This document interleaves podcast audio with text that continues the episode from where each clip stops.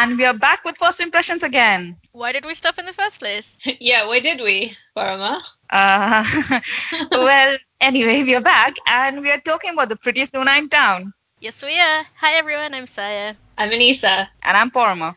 And today we're going to give you our first impressions of the first four episodes of uh, Pretty Nuna Who Buys Me Food, which also goes by the name Something in the Rain. So, what happens in this drama is. Lots of cuteness! So much cuteness, oh my god.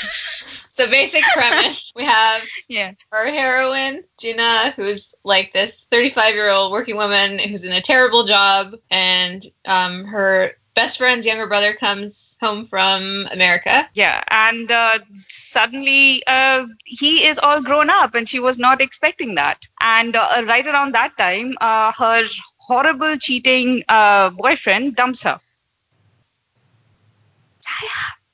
Yeah, I don't know what to say next. um, yeah, he dumps her, and then what happens? And somebody has a crush, and it's really cute.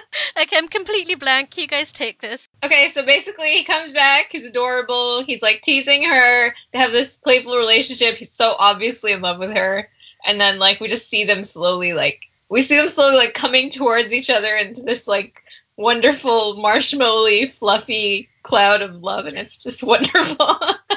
yeah, especially because Junhee, who is her best friend's younger brother, uh, clearly has a newfound intensity that she was not expecting, and that starts like I don't know what's it doing to her stomach, but it gives me butterflies. So yeah, yeah, she's clearly affected by it too, and I mean, who wouldn't be? What's so great is that is how hard he falls for her. Like he he's swooning so hard, you don't need to. Yeah, but also he's been holding a candle up for her for years, clearly. like pretty much has. on the. I don't think he has. I think he, it's just this is all new. No, I think no, the implication but... is that he's had a thing for her for a long time.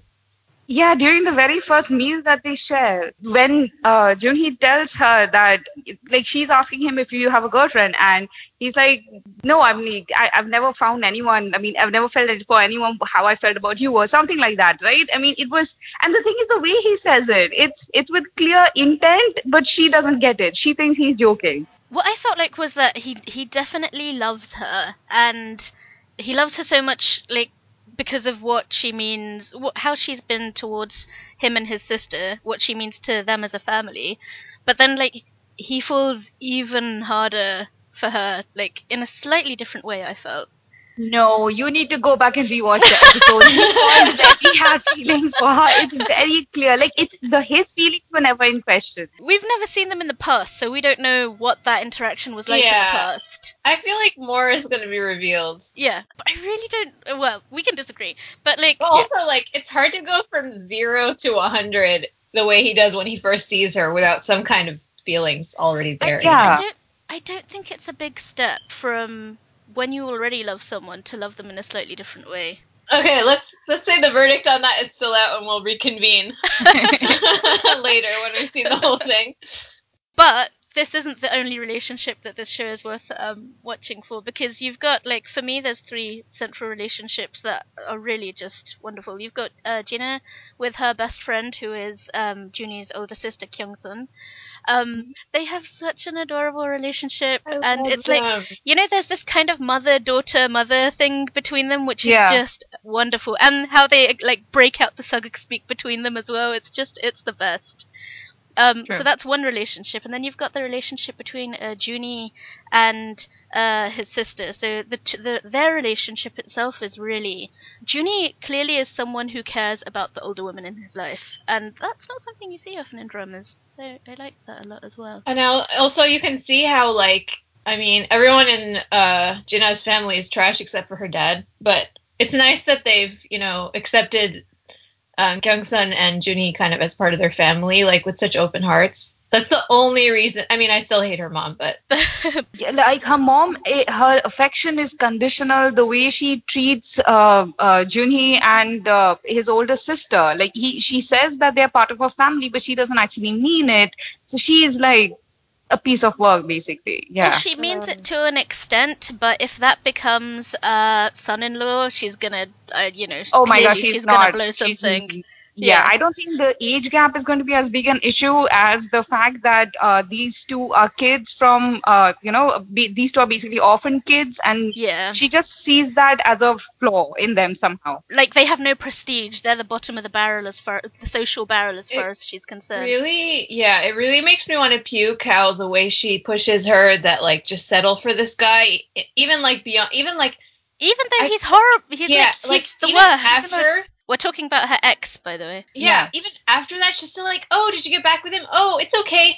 And then like her husband's like, "What's wrong with you? He's scum." And like they don't even know the worst of it, but it's just oh, Yeah, just they don't because she even know wants to brag to her Yeah. friends that she's gonna have like judges and lawyers and stuff as her in-laws, you know, like it's just so gross. Though I kind of just also want to add that she's terrible.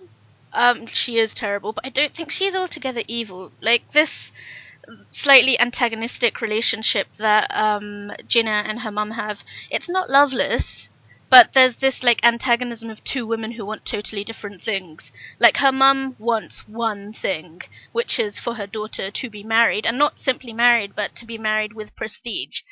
And have to say, this is a very Asian thing, and like I, I relate to that a lot. like she she's she's basically the old guard right she's functioning within the framework of how like she's not wrong when she like she says at one point that you guys will thank me for my uh, you know advice now you guys might not might not like hearing it but it's the truth it's the truth within the social circle that she inhabits within the world that she inhabits Within the world that they uphold as well. It's not simply that they inhabit it. exactly they uphold they don't want to let go of it. They don't want it to change. And the in the rule and she's right about the rules of that world.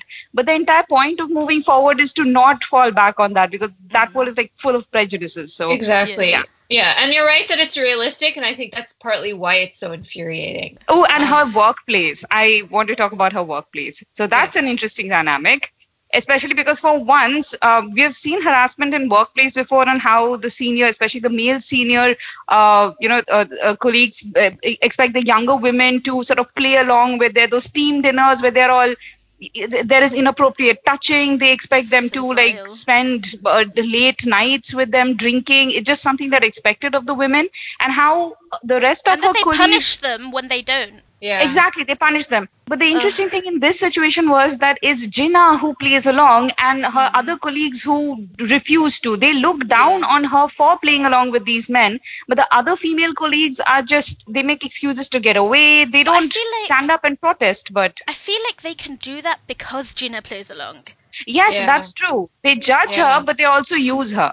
Yeah, Exactly. exactly. I'm a little Yeah. ambiguous about like because on the one hand, I don't think I've seen like this type of harassment and violence against women portrayed in so many different nuances in one drama and so like a I know I haven't either. it's painfully real, right? Like it's hard Yeah. to look away and it's also really difficult to watch at the same time. So like I really Yeah. appreciate that, but at the same time I'm a little iffy on the way that everyone in her life blames her for it. I have it. to say, even Junie is guilty Even of this. Like that, yeah, and I was really angry with that. And I, f- I want them to address this. So it, it might it might make you guys feel better that he, he himself admits that that's not the way to go. Like a like two episodes down. So just wait for that. I mean, we have watched till episode four, like you guys have, but I've cheated and gone a little beyond. Okay, So- hey, I hate you. No. we both see, hate you. I, I okay. So like that's why I don't want to judge yet because I know there's a Mhm. lot of this drama to go, but it just it's making me uncomfortable how like everyone's like you're too passive, you don't stand up for yourself, and meanwhile she's like being Or, or when she's broken up, she's broken up with her ex, right? And then there's Yeah. this one point when Junie goes, "Well, you didn't make yourself clear enough." What does she have to do to make herself clear enough? She said no. She's kicked him out. Like what? She like she, yeah. Anyway, that But- hopefully Oh, will be I- I addressed. we'll have to. I hope keep they're watching. trying to yeah, I hope they're trying to make a point about the fact that no one believes women because if they are then I will be very happy with the writing. But right now I'm a little bit um I frustrated. I suspect that that's where they're going with this. Yeah. Uh, final question. Um, the age gap between these two, like the way they behave, it does not like it does not seem to me that the age gap is ever going to be a problem inside their relationship.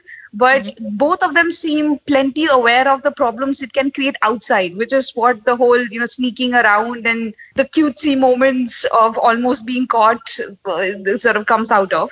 So, what do you guys think? Like, uh, do you think they might sabotage their own relationship, worrying about what other people think? I think their worry is uh, legitimate and uh, Yeah. valid, but as long as they have that consonance between themselves, they they will be able to eventually work it out. Of course, there's going to be lots of angst in between and pain and probably tears, but yeah. I the think they have a really solid base because they're very honest with each other and they've known each other for a really long time. They know like each other inside out. So I think that's going to help them when they get to the difficult part of their relationship.